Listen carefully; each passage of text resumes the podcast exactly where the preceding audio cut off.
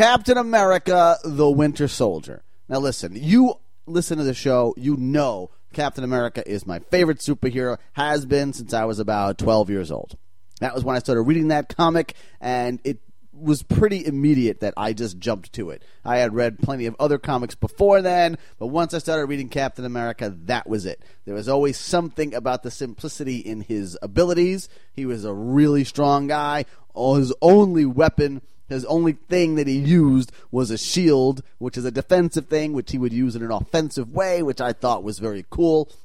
And I also just like the idea that he's an extremely square, moralistic kind of guy. And it was nothing to do with any kind of trauma in his life. He did it, the, the qualities that he has that makes him a hero are qualities he was born with. Those things did not come through the super soldier serum, which turned him into a hero. No, no, he had those qualities from birth. He was already a good, decent person. So I always liked that. That's what I liked about Captain America. Captain America, the Winter Soldier. Here we are doing a sequel to The First Avenger, which came out in 2011. It's also a follow up in sorts to The Avengers of 2012. And we're back with Chris Evans as Captain America. And this time around, we are staying pretty much in the present. There is a little bit of a flashback here and there, but it doesn't really amount to too much.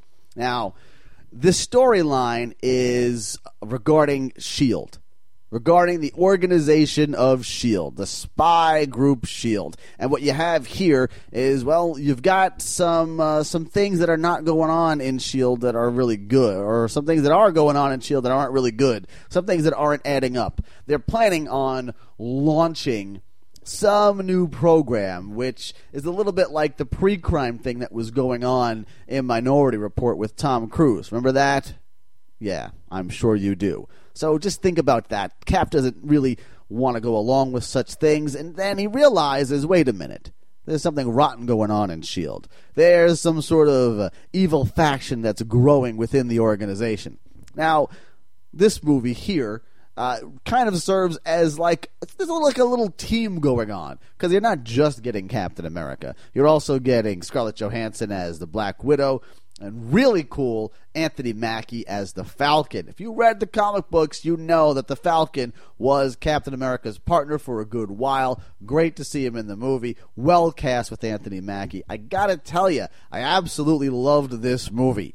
And I, I want to tell you that, you know what, I'm biased and I don't think you can trust me on it. But even though I liked the first Avenger a lot, I wasn't off the rails in love with it. I thought it was fine. It was a solid adaptation. I was happy to see it. The first half really great. Second half, eh, not as great. You know, it didn't get as it, it, it, waned a little bit as it went on. But we don't have those issues here. This movie, to me, is leaps and bounds ahead of the first Avenger. A way better movie with a much better, interesting, cooler plot all around.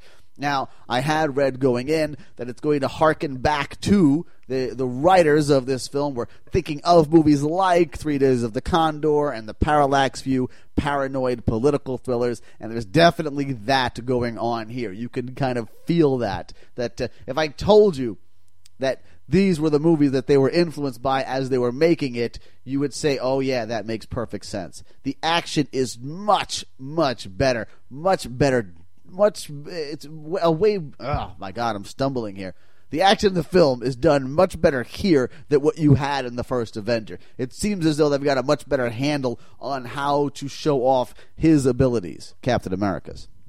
Now, I will tell you that oh, I'm trying to think of what my negatives here are because I got to have them, right? But I don't really have any. When it was over, I was ready to watch it again. And it is most definitely, it is clearly a movie in my wheelhouse. And I do go ahead and tell you that I am such an unabashed fan of the character. You may want to keep that in consideration as I tell you about the movie. But I do believe I'm not really being particularly biased on this one.